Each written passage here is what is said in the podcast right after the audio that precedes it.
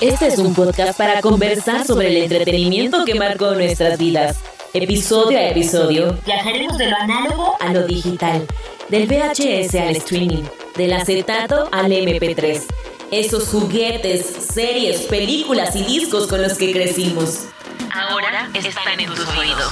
Bienvenidos a Relatos de la Cultura Pop, porque todos tenemos un gusto culposo que contar.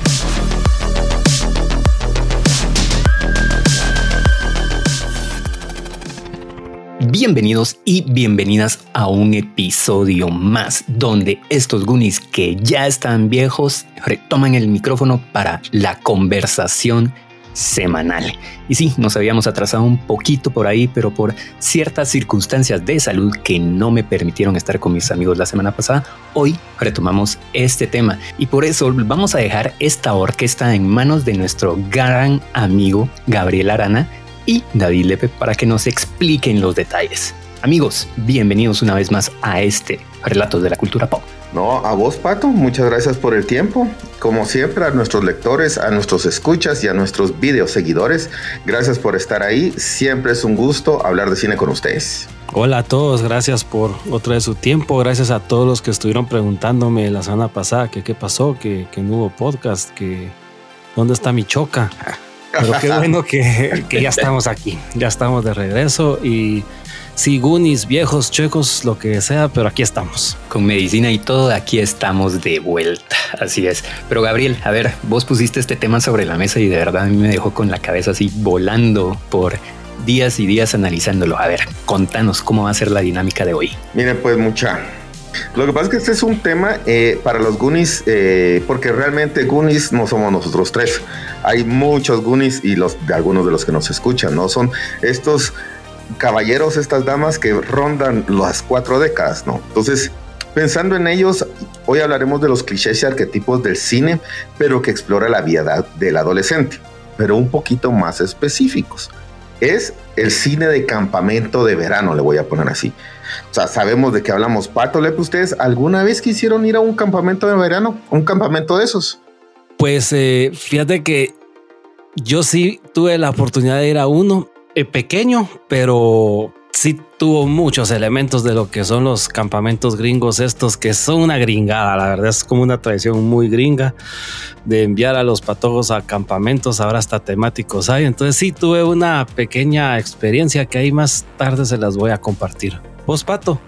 Yo no, fíjate, tal vez de lo que reflejaba lo que uno miraba en las películas cuando era adolescente, tal vez sí te daban ganas de ir, pero no, nunca tuve la oportunidad, nunca me llegó un brochure así de que ven y visítanos en este verano y que haz que tus sueños se vuelvan realidad. No, nunca tuve esa oportunidad.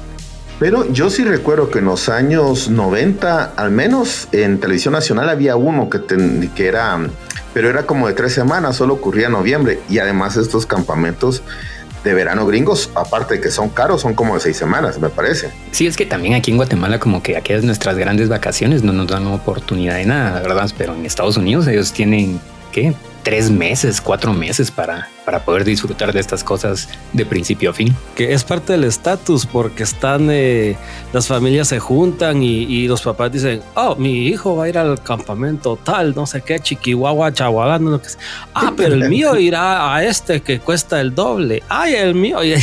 Es como algo muy, muy de gringos esto de, de mandar a los patojos un par de semanas fuera.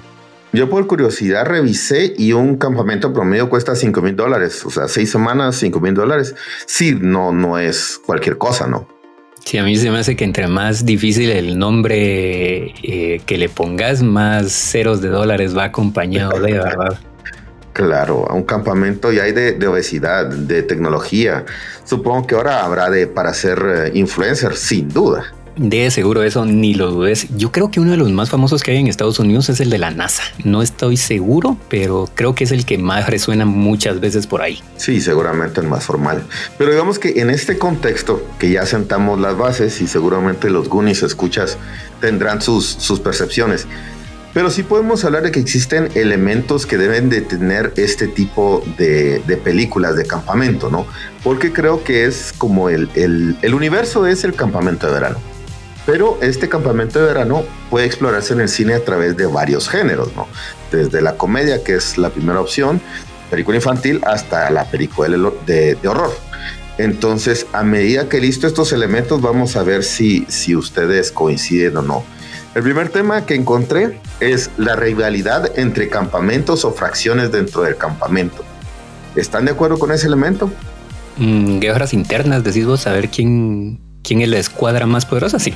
Para divertirse entre campamentos comienzan también a, hacer competencias y también hay rivalidades y sí, yo lo veo muy lógico. Pero ustedes no creen que ese es como, y, que por ahí va el por qué propuse este tema, que es como el cine de campamento es una manera de educar más que entretener. Así como, no, aquí todos somos amigos, tenemos que juntos todos es posible y ese tipo de cosas. Ay, no te sabría decir porque como te digo, no, internamente no lo he, no lo he disfrutado. Yo personalmente lo miro tan, tan falso cuando te lo venden eso dentro del campamento de, verano, ¿ah? porque el chico bulliado de, de 24-7 en, en la escuela, creo que también vas a ir a ser bulliado a un campamento de verano. No sé, lo, lo, veo así, o sea, no lo miraba tan, tan real, ¿verdad? Que pueda suceder de que ahí ibas a cambiar tu vida. Es que las expectativas son como el vamos a meter al patojo eh, al campamento de obesidad, por, entonces va a regresar atlético. vamos a meter al patojo al campamento de fútbol, de soccer, como dicen los gringos. Y que va a las dos semanas va a regresar pateando la pelota bien. Entonces, como que ese es el, el, tiro, ¿verdad? Que, que va a haber un cambio y que va a mejorar. Y así venden los benditos campamentos. Y dentro de este cine, que, para mí, eh, yo creo que esa es la intención, pero al final no sucede, porque si vos sos bully o, sos eh, el chavito bulliado, eh, esta es una nueva oportunidad para, para crecer, ¿no? Porque es un nuevo grupo social y mano vas y rácata, te toca hacer otra vez el niño bulleado, ha de ser, ha de ser algo muy, muy feo, ¿no? No, yo te iba a poner el ejemplo que pasa en Stranger Things, ¿verdad? En, con Dustin, que eh, creo que es al principio de la tercera temporada que él regresa de un campamento de verano y nadie le cree que tiene novia, ¿verdad? Porque en la vida real nadie, nadie le hacía caso. Entonces resulta ser de que en el campamento de verano él sí tiene novia, ¿verdad? pero te tenés que pasar toda una temporada para que, que pueda hablar con, con su novia imaginaria que ellos le decían, ¿verdad? Entonces... Eso es lo, que te digo, que eso es lo que yo veo retratado dentro de los campamentos de verano muy naturalmente, ¿verdad? que crean una fantasía interna para decirle a sus papás, sí, salí triunfante, sí, fíjate que yo metí el gol ganador del tornamento, sí, fíjate que ahora yo tengo amigos que me van a enseñar a hacer CrossFit, una cosa así, por ponerte un ejemplo, ¿verdad? Cuando la realidad es otra. Sí, ves, y realmente estos chavitos de Stranger Things como que son el cabal, ese arquetipo ochentero que además hubiera funcionado en, en una película de Stranger Things en el campamento de verano. Que no nos sorprenda si llegase a ocurrir esto, ¿no? Va, el siguiente tema es el romance de verano, que también es un subgénero del cine, pero que se aplica también al, al cine de, verano, de campamento de verano. Sí, tenés razón. A mí lo que me gusta de eso es que hasta los mismos gringos le hacen chiste, pero en sus anuncios, ¿verdad? O sea, así como eh, eres mi amor de verano y la chava o el chavo le pero vos sabes que esto no va a durar nada más que las seis semanas que estamos acá, o sea, no te hagas ilusiones. Eso es lo que me gusta de que ellos mismos hasta bromean de este famoso cliché, ¿verdad? Sí, también habría que ver cuánto dura un romance de verano entre los adolescentes gringos, que al final es lo que busca este ese tipo de, cine. Ahora, lo que sí no creo que creo que abusan es del elemento de la transformación del inadaptado a empoderado. El chico loser, el chico perdedor, que ahora es el, el que se sabe la receta de todas las salsas. Esa creo que es uno de, de los elementos del cine, de este cine, más, más utilizado y menos real, creería yo. Sí, en todas las películas, en todas las películas está el cabal, el, el recha, el, patojo recha que todos molestan, que no puede hacer nada y termina siendo uno de los grandes héroes del verano. Sí, eso a mí me recuerda tanto. Hay una película de televisión donde salen, creo que ya se había acabado los años maravillosos, o no me recuerdo si había una pausa, pero salen eh, dos de los actores de los años maravillosos y, es, lo tengo metido en la cabeza. Se llamaba Camp Cucamonga Y entonces era así como que llegaban los inadaptados y entonces ellos tienen que hacer algo internamente así muy grande. Y el sueño de uno de ellos era ser cineasta, ¿verdad? Entonces ellos quieren hacer como que el videoclip para promover eh, que el Cucamonga era lo mejor de todo lo mejor. Y él hasta sueña siendo así como que lo va a ser el gran director, que no sé qué. Y al final ni siquiera creo que él dirige eh, eso, ¿verdad? O sea, hasta eso le frustran al pobre chavito ahí en el, en, la película. Entonces, acaba lo que vos decís, o sea, venimos y agarramos a este que lo vamos a empoderar y le das como que la herramienta para que lo haga y en el momento lo frustras totalmente, ¿verdad? Va, pero ahora viene otro elemento. El consejero malvado, el inútil, el amigo de todos, el adolescente de 30 años o el que les proporciona sustancias, que creo que es como un arquetipo, ¿no? Que no tiene que cumplir estos, todos estos elementos, pero más de alguno. Y ahí es donde creo que jalarían más a públicos eh, mayores, como la película de Bill Murray, donde él es ese, precisamente ese personaje. Sí, tiene razón. Hablando de esa película, te cuento que vi esa eh, Meatballs, vi, la película esta la semana pasada y mira, es un mate de risa, por ejemplo, porque Bill Murray, él eh, interpreta al director de programas, que es como el mero, mero director del, del campamento. Entonces hay un reportero hablando que, que este campamento cuesta mil dólares por semana, ¿por qué será tan bueno? Entonces ya se mete a la entrevista Bill Murray y dice, mira, yo soy el director y te voy a decir porque aquí este, les damos a los niños lo que quieren y los niños lo que quieren es animales, pues ahora van a poder acosar y asesinar a su propio oso en la reserva. claro, ese es humor Murray, va. Sí, entonces Bill Murray termina siendo este personaje que empieza a inventarse un montón de cosas, pero sí, él es el, el grandote, el que va ahí. Bueno, él también lo pone un poquito héroe porque ayuda a Recha, pero si se dan cuenta también en todo grupo público, digamos en la universidad o en un curso o en un equipo de fútbol, siempre hay uno que, está, que es más viejo, que es el que, que es como la, mala junta. Que, que es como el, el, mentor en mañas, digamos. Exactamente. ¿Sabes a quién se me hace un papel totalmente adecuado? Lástima que es en la película tal vez equivocada al famoso de Boogers de los Nerds ese, todos esos eh, calificativos que vos viste le quedan a él perfectos. Sí, malvado, inútil, el amigo de todos, adolescente. Que sí, y sabes que cuando estaba investigando para esta película, pensé que los, para esta eh, podcast, pensé que los nerds, a una de sus películas iban a tener campamento de verano y no lo tienen. No. Sí, yo también, hay, yo tengo también la impresión que hay, pero, pero no, ¿verdad? Las competencias entre intercasas que ellos tienen en las universidades. Entonces, por, eso es que parece como un campamento de verano, ¿verdad? Sí, porque nunca están estudiando. Ahí uno piensa que siempre están pelándosela.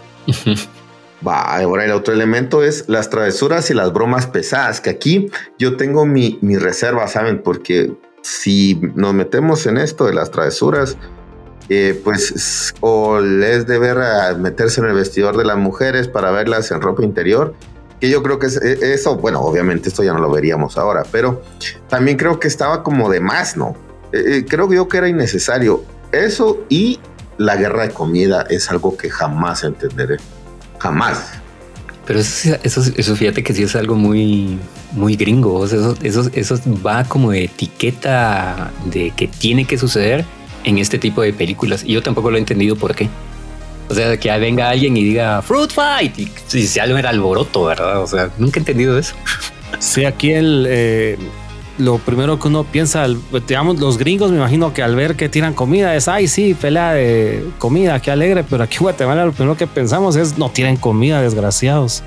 Yo creo que todo el mundo, vos, o sea, no, creo que alguien, eh, no sé, en Suiza, oh, sí, tiremos estas, no, no creo, no creo Pero eso, eso es hasta, hasta como, como te digo, hasta bien, bien cliché en los programas eh, de, de, comida que hacen en Estados Unidos, ¿verdad? Cuando el chef, el chef Ramsey esos no les gusta el plato, ay, es un asco que nos cae, y lo tira a la basura, ¿verdad? Y para ellos es tan normal, ¿verdad? En cambio uno es, oh, no, ¿cómo vas a hacer? Tiraste el lomito.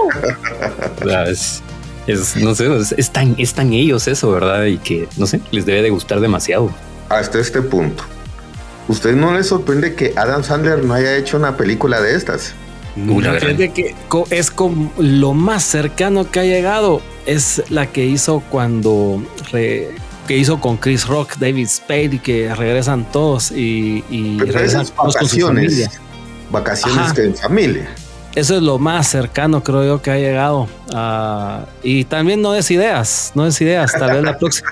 Porque yo creo que la próxima película es con sus hijas, tal vez sea de con campamentos. Sí, yo, sí.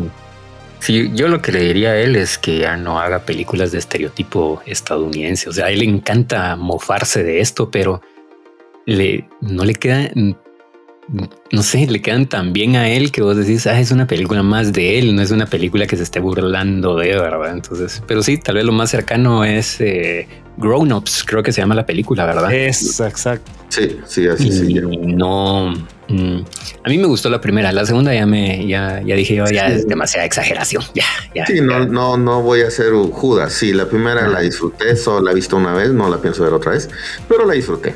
Siguiente, siguiente arquetipo, la fogata y las historias de miedo.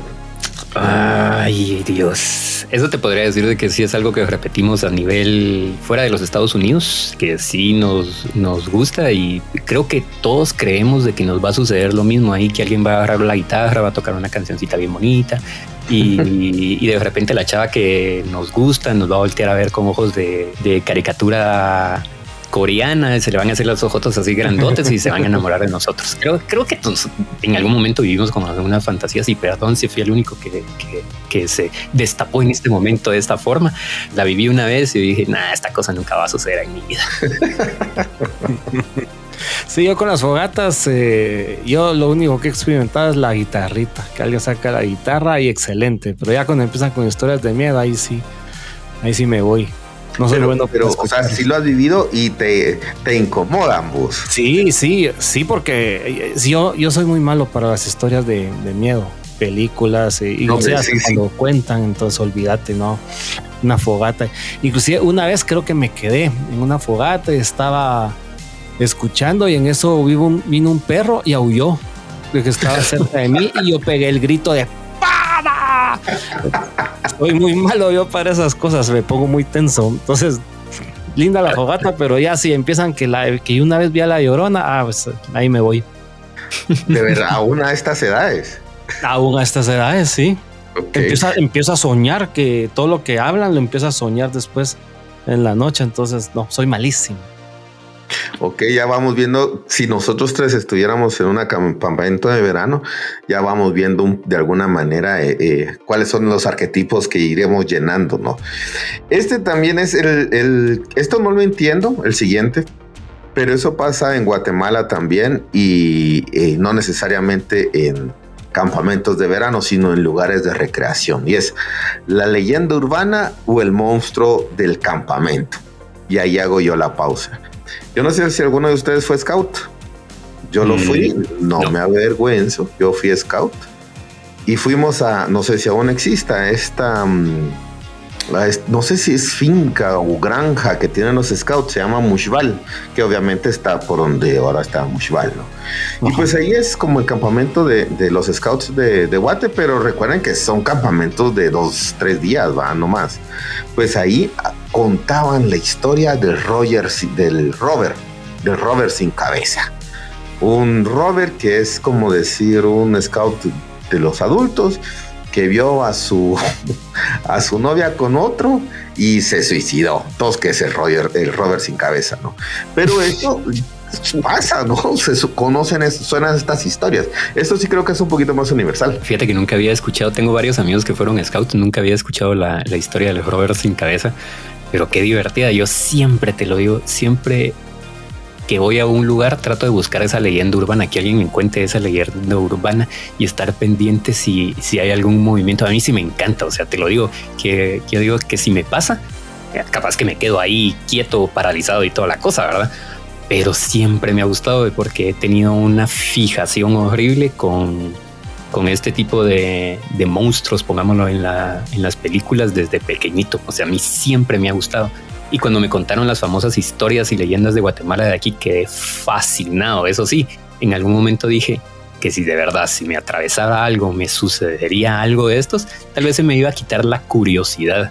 Pero, pero sí, yo, yo siempre he querido que, que lo que se cuenta, que suceda en algún momento. Pero yo creo que, y regresando a lo que les decía en el punto uno, yo creo que lo utilizan precisamente para educar, como quien dice, no te salgas de tal lugar, del área segura, porque afuera te puede pasar algo, te puede llevar el, el coco, ¿no? Entonces yo creo que estos monstruos de campamento para eso es que los, los inventan, pero ya sabemos que Lepe este tema no lo quiere tocar, no hay problema. Vamos a pasar al siguiente, que es el talent show. Que eso también ocurre en nuestro pasa las películas, pasa en la vida real.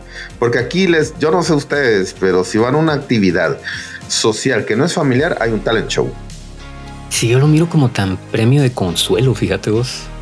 Tan, tan así como, eh, como que te dejan cuidando vos a tu sobrinita en, tu casa y te cansas de ella y ya no quiere ver caricaturas, entonces le pones a cortar papel, va.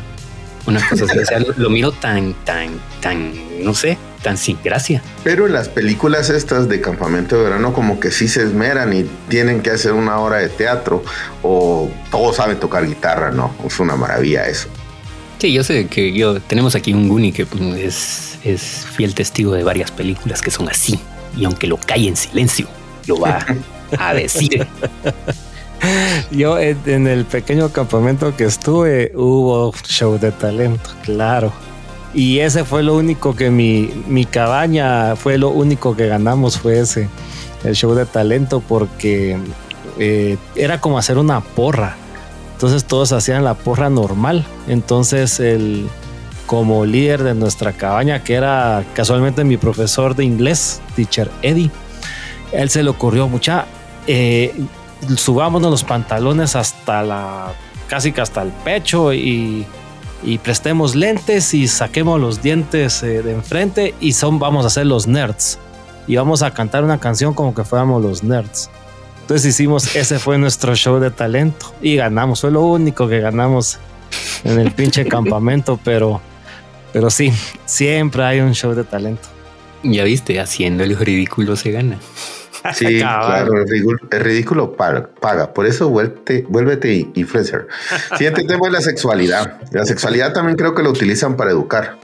Que el que tiene relaciones sexuales o se embaraza o se muere o... Mm, o eh, no sé cuál podría ser el siguiente castigo. Ah, pierde el amor de su vida. Ese podría ser. O se acuestan en chichicaste, sí. algo, les, algo malo les pasa, sí, es verdad. Sí, o sea, ese, yo creo que es el cliché más grande de toda película de campamento. Siento. O sea, aunque hayan películas, aunque hayan, perdón, de, menores de edad, pero en algún momento te lo cuelan, así como que la niñita está enamorada del jefe de, del campamento, ella solo tiene 12 años, él tiene 18 y de repente en algún momento ella le va a ir a regalar unos chocolates y mira que él entra a la cabaña de la otra y se acaba el amor. Entonces vos decís, sí, en todo momento te lo ponen. Claro, y, porque entra en la cabaña de otra de las líderes de campamento. Exactamente, entonces vos decís así como, no, pobrecita, le rompieron su corazón y solo tiene 12 años, ¿verdad? Habría que ver si todos estos elementos que venimos diciendo aparecen en películas de tipo Disney, ¿verdad? Que es por antonomasia la productora que educa gente, ¿no? Siguiente tema, la victoria inesperada de los perdedores. Lepe.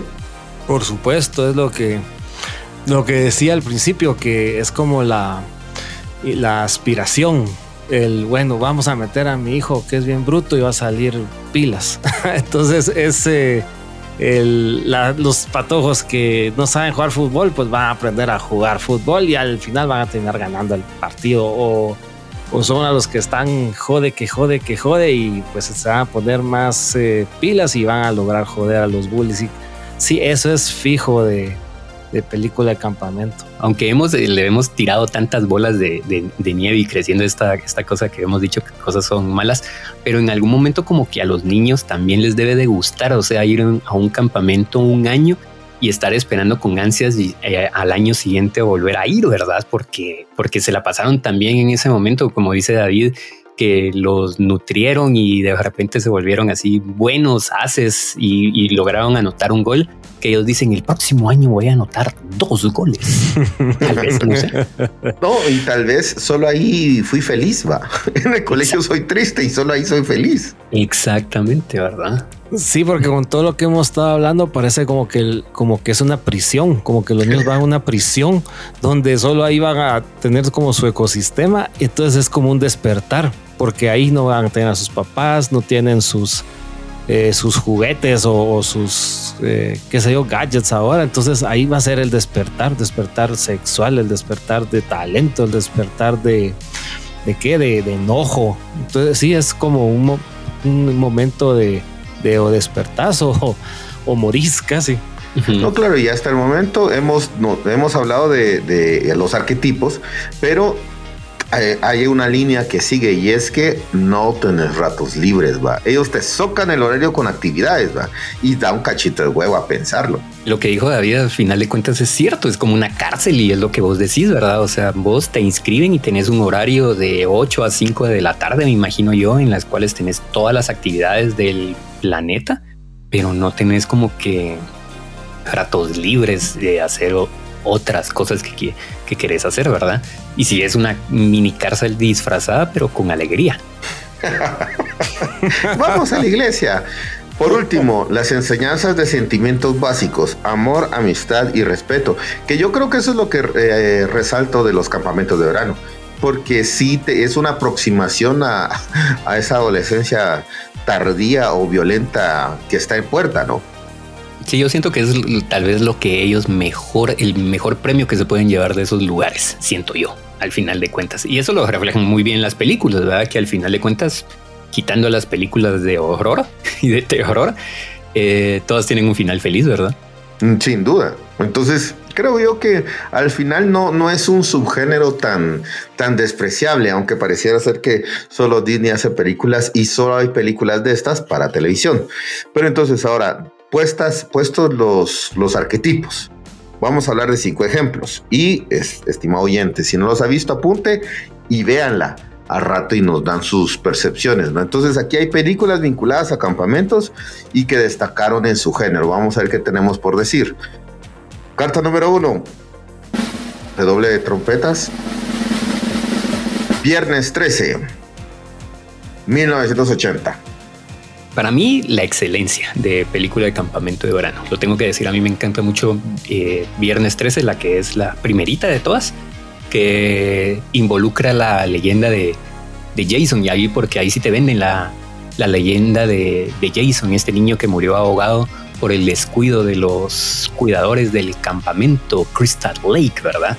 Entonces te manejan muy bien la historia, te manejan muy bien cómo es que suceden las muertes y, todo el asunto. Tristemente se convirtió en una franquicia que fracasó porque le encantaban los números detrás de Viernes 13, ¿verdad? Creo que llegaron hasta la 15. Entonces era una cosa que... y siempre fue Jason, wow. Ajá, y siempre fue Jason. Y casualmente en la primera película, como te digo, venden la leyenda de, de, Jason, el asesino. Entonces eso es lo que me, lo que me gusta mucho y lo que, lo que acabamos de hablar anteriormente. Es, eh, suceden un montón de estas, de estas cosas, la sexualidad, los amigos, eh, que si te portas mal te va a llevar el coco. Entonces para mí Viernes 13 sí es una medallita por excelencia, lo pongo de esa forma, dentro de las películas de campamento de verano. Esta película tiene algo que Gabriel me lo explicó un día y, es verdad que, caí en la cuenta que tiene el, el, mensaje de la moral, el mensaje de que aquí están todos estos patojos en plena, pleno libertinaje haciendo de todo. Entonces, ¿qué pasa? Que viene un monstruo y los va a matar uno por uno. Exacto, es, es eso porque ves que ahí los jovencillos empiezan a tener eh, su sexualidad flora, empiezan a consumir sustancias también. Y yo recuerdo que ahí estaba, fue, no sé si fue la primera película de, de Corey Feldman, y él era como el testigo de, cómo era el más pequeño, ¿no? Y era el testigo de todos estos eventos que al final uno a uno pues fueron muriendo estos niños pecadores. Pero digamos, e, esa, sucede creo que es en viernes 13, la tercera parte. Supuestamente Jason se ahoga porque dos de los dirigentes del campamento estaban teniendo sexo, ¿verdad? pues. Entonces al final de cuenta la... perdón, aquí vamos a spoilear la película, que al final de cuenta la que toma venganza de todo esto es eh, la que anda vengando a que los niños calenturientos eh, no anden perdiendo la visión porque alguien más se puede morir, ¿verdad? Entonces por eso los, está, los castiga con la muerte porque están teniendo cosas impuras. Entonces eso es lo que te digo, o sea, esos, esos factores los combinaron muy bien en una licuadora cuando hicieron Viernes 13 la primera parte, pero de ahí cuando alargaron todo, todo lo demás, yo ya dije, está bien, o sea, está bien, creemos a Jason el asesino, uno de mis asesinos favoritos en la pantalla grande, ¿verdad? Pero la primera película se lleva, o sea, se lleva las palmas por mucho, por mucho. Desvirtúan a, a, Jason como ícono de la moral, vos. Va, la segunda. Eh, eh, y dicho sea de paso, Viernes 13 ya tiene, ¿qué? 43 años, va. hace bastante tiempo, va. Para la siguiente es bonita, este es para Lepe, porque seguramente está un par de años de volverla a ver. The Parent Trap, 1998, con nuestra queridísima amiga Lindsay Lohan. Sí, esa película es increíble. Mira, no la he visto, pero he visto tantas escenas y tantas fotos que, que yo creo que ya hasta la puedo contar. Puedo hablar de qué se trata, pero no, nunca la he visto, pero sí, es Lindsay Lohan actuando como, como eh, de hermanitas gemelas, ¿verdad? Sí, Es, un, es un remake de todos modos, ¿verdad? Ah, no, no sabía, es remake. 1961 y la película es la misma esencia, ¿verdad? O sea, eh, dos gemelas separadas al nacer, una se va con su mamá, otro se va con su papá. Vos decís, ¿en qué lógica pasa eso? Pues, ¿en qué mundo? ¿En qué universo viene un papá y dice nos vamos a separar y yo me voy a llevar a una hija y yo me voy a llevar a la otra, ¿verdad? Pero pasan y las películas pasan y te la venden tan bien que cuando llegan al campamento eh, ellas se encuentran, ¿verdad? Porque son igualitas. O hay pequeños cambios eh, en, el vestuario y en, y en, el cabello. Entonces, y la película no es mala, la película no es mala, es divertida, eh, se sale todos los clichés malos que que pusimos en, al principio. Pero si la pueden ver, véanla, cualquiera, la de 1961 y la de 98. Son, son geniales las dos, por, por divertidas que son. Pues yo realmente solo recuerdo que es precisamente ese, el banderazo de salida en la carrera de Lindsay, que ves que realmente lo hace muy bien y a partir de ahí iba a ser un, un camino de éxito hasta que las drogas llegaron a su vida, ¿no? Al parecer no aprendimos mucho de ese campamento de verano. Siguiente película, Pato, abrí tu mente, abrí tu corazón. Pero, mano, no, no es nuestra culpa de que Moonrise Kingdom de Wes Anderson, película de 2012, ocurre en un campamento de verano. Y por favor, Lepe, defiéndela. Es una película preciosa. Ahorita creo que no está en ninguno de los servicios de streaming los más populares. Creo que no está. Si no les diría ahorita vayan a verla. Yo creo que está en Stars. Ah, en Stars. Vayan a Stars. Sí, porque están casi todas las películas de Anderson. Ah, entonces vayan a Stars y, van a ver una película preciosa. Es una historia de amor entre dos niños, entonces hay mucha pureza y hay mucha acción después cuando tienen que encontrar a estos niños y la verdad es una cosa maravillosa esta película. Pato, ¿vos ya la viste? No, fíjate que esta casualmente lo que vos decís es que, como muchos saben, o sea, yo no soy fanático de ver una película de Wes Anderson en el momento que sale. O sea, yo paro viendo las películas de Wes Anderson con ustedes, ¿verdad? Porque ustedes me obligan a ir a verla a ir a culturizarme bajo el régimen Anderson. Y se los agradezco porque la verdad las películas no, no son malas, pero fíjate que yo no entiendo por qué eh, Moonrise Kingdom nunca la fuimos a ver. Nunca entendí por qué no. Esa fue eh, una de las películas que no, no me llevaron obligatoriamente a verla. Eso sí, tengo que decir, me encanta la música que él utiliza en sus películas. O sea, es maravilloso el soundtrack que, que él escoge. Pero una vez me, la explicaron, me explicaron lo que sucedía y me llamó mucho la atención y entonces la voy a buscar a ver si está en Star. Yo lo que te diría es que este es el campamento que sale acá, de, donde se detona esta historia de amor, es el campamento perfecto. ¿va? Los niños están bien portados, hacen todo lo que tienen que hacer y lo dirige Edward Norton, ¿va? que realmente es un maravilloso. Cague de risa el personaje de verdad, funciona muy bien. Pero sáquenme de una duda, esta, esta película la hablamos cuando hicimos el, el especial de, de, Bruce Willis. Sí. Sale Bruce Willis ahí, ¿verdad? Sí. Sí, porque Bruce Willis actúa de Sad Bruce. Ah, exactamente, es donde vos decís la famosa frase del sad Bruce. Sí, yo creo que, ¿sabes por qué? Creo que, fíjate que cuando salió esta película, eh, fue bastante bajo perfil esta película, por cierto, pero con, con Gabriel y con Alan me acuerdo que hablábamos y hablábamos de esta película y la volvíamos a hablar creo que vos por, por respeto no te ponías los audífonos, pero sí te, pero Pato, sí te desconectabas, creo yo, que tanto que dale y dale y dale la misma película todos los días.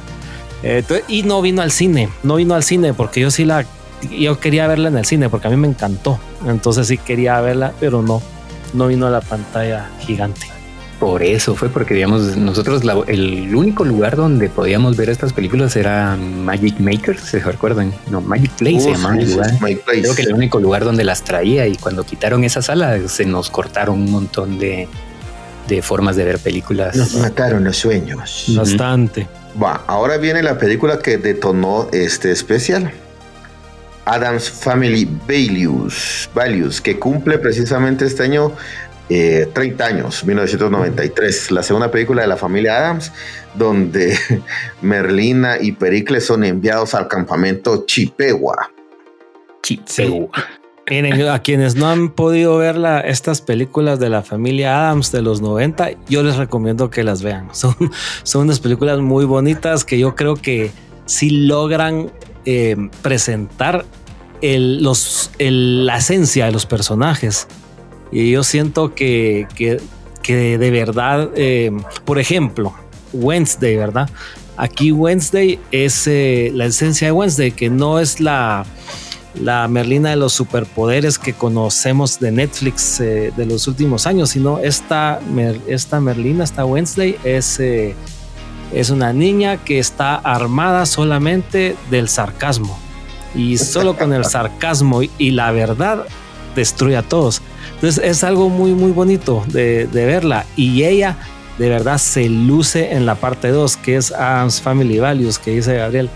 Se luce de verdad. A mí me encanta su personaje, me encanta todo lo que hace. E, ella es, al final ella es como la rarita que se vuelve como la líder revolucionaria casi del, del campamento. Es una película excelente. Yo de verdad todos se las recomiendo. Y esta está, creo que está en Paramount o Disney. Ay, no, no sé. Creo que en Paramount está. En Paramount no creo que esté en Disney, fíjate. Sí, pues debe estar en Paramount entonces. Sí, a mí y con The Adams Family cuando la sacaron me, me, ¿cómo se llama? Me choqueó un poquito, ¿verdad? La, la costumbre que tenés, o sea, de esta familia criticona diferente de los Estados Unidos en los Estados Unidos, ¿verdad? que utiliza todo, todos sus elementos para criticar a la sociedad estadounidense de una forma formidable, increíble. Y pero tenés razón, lo que construyen ellos con sus personajes, la esencia de cada actor, es que mira, es que ver a Raúl Julia en el personaje de Gómez, es que nadie se lo quita, o a la Angélica Houston, a la... Sí, Christopher Lloyd. Ajá, o sea, cada, cada personaje que, que, que, lo hace. Y después cuando en The Adams Family Values, que es la segunda la que ustedes mencionaron, que son los niños los protagonistas de, una revolución de que no le tenés que cortar los sueños a, los niños. Es increíble lo que sucede ahí, aunque parezca bien vaga y, y ¿cómo se llama? Bien fuera de lo común. Tiene como que un mensaje bien, bien interesante dentro. No estoy diciendo que, que la van a ver y le van a cambiar la opinión, pero se la van a disfrutar como lo que dijo, lo que dijo David, es que se la van a disfrutar de, de, una forma inesperada, porque no se esperan qué es lo que vienen si no la han visto, ¿Saben qué es lo que pasa con la familia Adams? Eh, y bueno, como nota al pie, ya en esta vi un, vi un reportaje que ya en esta, en la 12, en Adams Family Values, Raúl Julia ya tenía cáncer de estómago, él de eso murió. Y él filmaba eh, ya con cáncer terminal las tomas ya las hizo en metástasis, va. Entonces, cuando te enteras de eso y ves la actuación, que realmente es divertida, y aquí es donde yo, yo pongo la, la piedra angular de, del programa. Family Values es una película de campamento familiar divertida y no por eso es boba. Vos no ves a, Merlina y a Pericles diciendo eh, bobadas, si dicen tonterías, ¿va? Y te reís de eso, como la típica escena donde él tiene un arco con flecha y lanza la flecha al, cielo y cae muerta una, águila. sí, un, águila calva, es verdad. Está en peligro de extinción. Ya lo está. Y obviamente ves que el águila es falsa, ¿no? Pero para mí me parece que es una película que funciona muy, muy bien y aquí sí creo que puedo utilizar el término donde al final los perdedores se empoderan, vamos, que resultan ser eh, cuando hacen la rebelión en el campamento Chipegua, haciendo la recreación de, del Día de Acción de Gracias. Sí, y que ellos hacen una representación histórica como debería haber sido, ¿verdad? O sea, no es que te estén vendiendo, perdón, eh, eh, espejitos, ¿verdad? Que es lo que sucede todo el tiempo. Entonces eso es lo que me gusta al final de cuentas de esa, de esa película, ¿verdad? Sí, lo que decís del humor, Gabriel, es, eh, es muy, es muy, tienes mucha razón, porque, por ejemplo, hay un chiste que a mí es mi favorito, ¿verdad? Que es, es que hasta, hasta el lado como de cinéfilo mamón de, de Wednesday, que es mi chiste favorito de la película, que está el director del campamento y él, él escribió el, el guion para hacer la obra de teatro esta que, que mencionan. Entonces le dice a la Wednesday que ya no quiere participar. Entonces él le dice, no quieres ayudarme a realizar mi visión, ¿por qué? Entonces le dice Wednesday, porque pienso que tu trabajo es pueril y poco dramatizado. Careces de cualquier sentido, careces de cualquier sentido de la estructura, el carácter y las unidades aristotélicas. Maravilloso. Maravilloso. Y sobre todo cuando y, ves que es un personaje que obviamente no es real, no, una niña así de cabrona en ese momento creo yo que no existía en el cine, no, no lo veíamos tan seguido, pero lo creías porque era exagerado. Así no te trataba de convencer, no te trataba de convencer de que era una niña cabrona, simplemente ella las con los, los diálogos y viviendo los diálogos en su actuación, se lo ibas creyendo. Saben que yo un chiste, aunque eso no ocurrió dentro del campamento, pero que acabo de entender fue cuando, como al final este, el, Fester, el tío Lucas, pues se casa, ¿no? Con Joan Cusack. Y como tenía dinero, se van a vivir a esta mansión y viene Angélica Houston y pues van, los van a visitar mira la casa y Angélica Houston le, le, empieza a decir, mira, entiendo que te lo hayas rellevado, que no lo hayas quitado, que el dinero, que esto y lo otro, pero pastel, refiriéndose a la decoración de la casa. sí. Pero la mira con un asco, así como, pero pastel.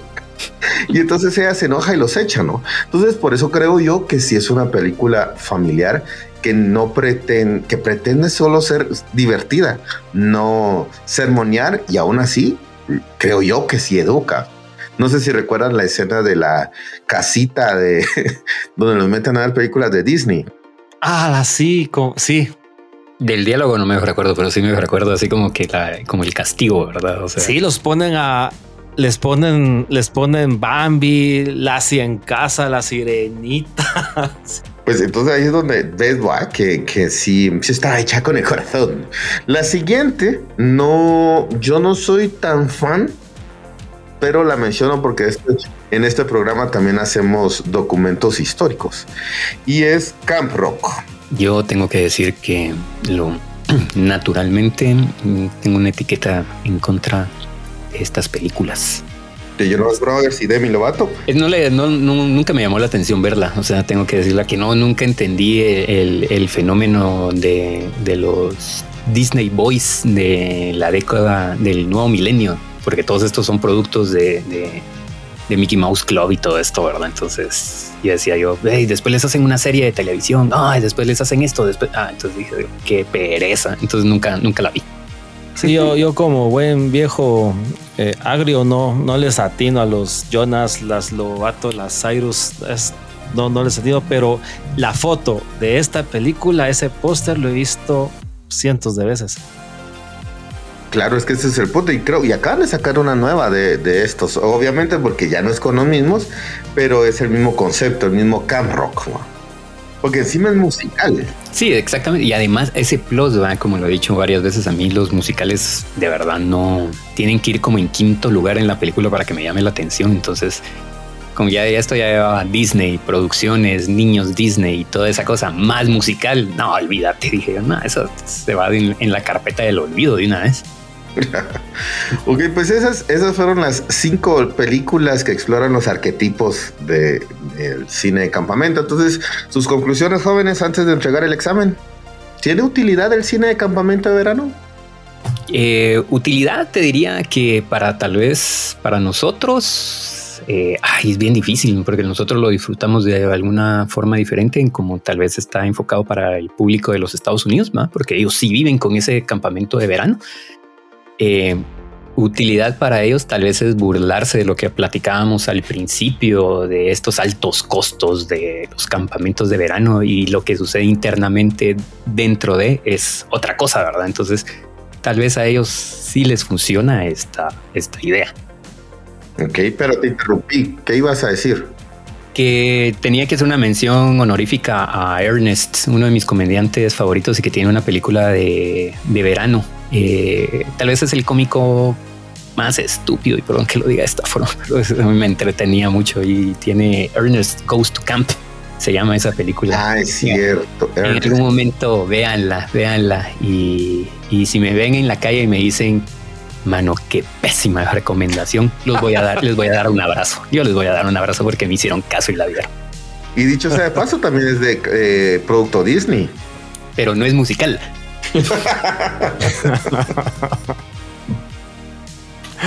pues, David, pues, todo tuyo, el micrófono.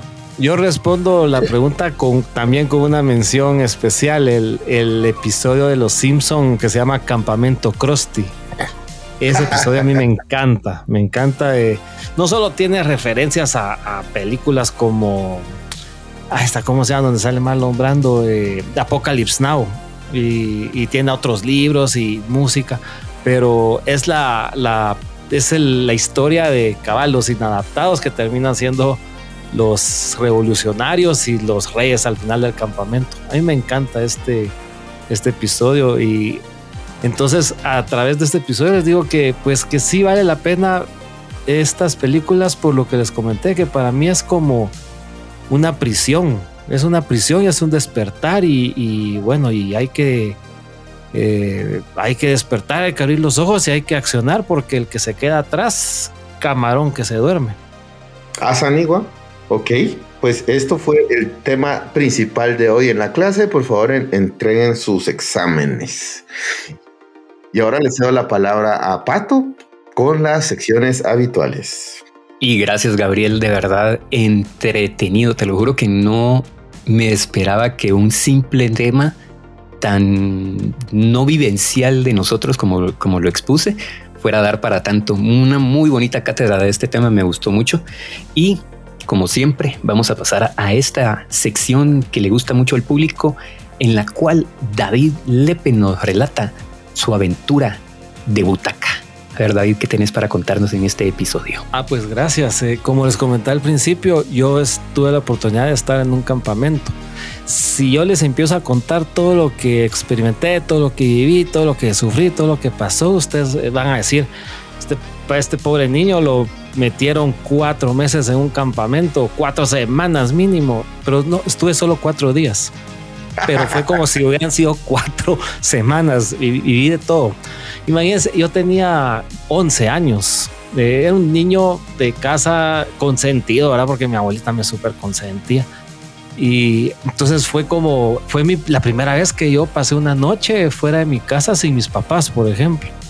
Entonces todo fue de, primero, por ejemplo, la, comida fue la primera vez que yo, porque el niñito Lepe no tomaba arroz de Jamaica ni, eh, ni refrescos naturales. ¿Por qué? Porque decía que no le gustaba, pero ahí o tomaba eso o me deshidrataba.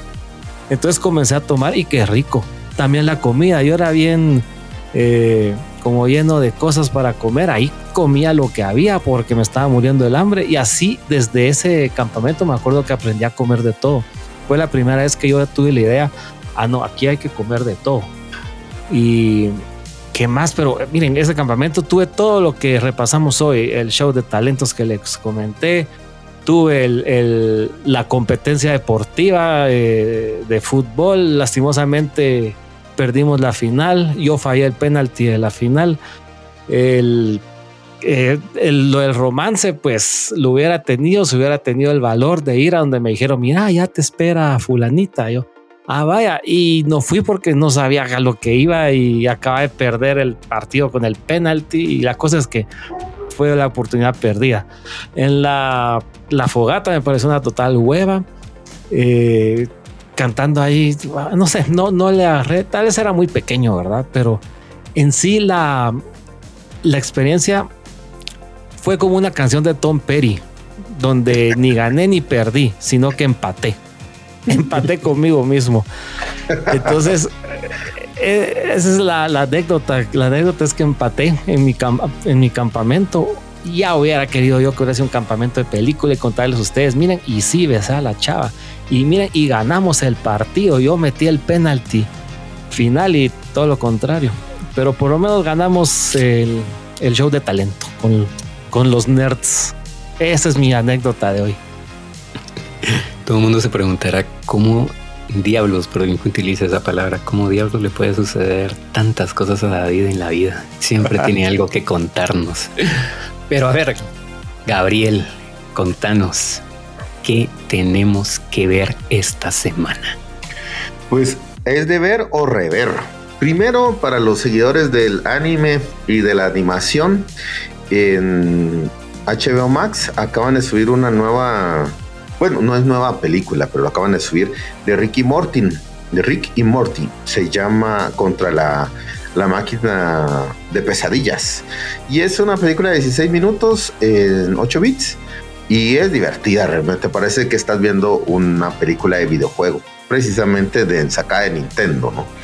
Siguiente, Bleach, también en Stars, ya está la segunda temporada, ya están dando los eh, episodio episodio semanal, ya van siete y está sangrienta, realmente está muy, muy, muy buena.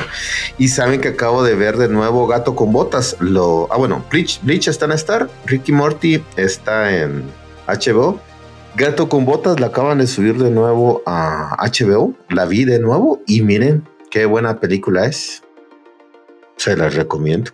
Sí, esa película de, del gato con botas, la verdad es que es como una muestra que se puede hacer una película animada, entretenida, emocionante y, conmovedora. Se puede hacer algo bueno. Solo hay, hay que pensar un poco, ¿verdad? Trabajar fuerte, pero sí se puede. No solo porque es una caricatura, entonces va a ser algo aburrido y, y, va a tratar de educar a los niños en todo, como de moralista y entonces sí, El gato con botas, qué buena recomendación, Gabriel. Y, encima es una película con dos villanos. Y por último, esto en Apple, Foundation, ya está la segunda temporada. Eh, se las recomiendo. He visto dos episodios, pero va muy bien. Eso es lo que tengo que decir esta semana. Muchas gracias Gabriel, muchas gracias David por estas aventuras de verano que nos acaban de contar y que vivimos a través de este episodio. Por mí, yo solo les tengo que decir de que cuiden su salud porque cuando nos llega algún virus ahí, nos deja de verdad tirados y como ya estamos grandes tenemos que tomar más medicinas de las acostumbradas. Voy a cerrar este programa con una frase que nos dejaron por aquí acerca de los campamentos de verano y dice de la manera siguiente. El cine de campamento de verano muestra un lugar aislado del tiempo y de las normas sociales adultas. Es magia, es cuando las expectativas del mundo real a menudo se suspenden. Se convierte en un escenario donde se mezcla el crecimiento personal, la exploración de la independencia, en ocasiones el sexo, la aventura y la liberación de la imaginación. Todo aquello aderezado con un toque de lo inesperado ya sea en forma de romance, horror o humor negro. Hasta la próxima amigos.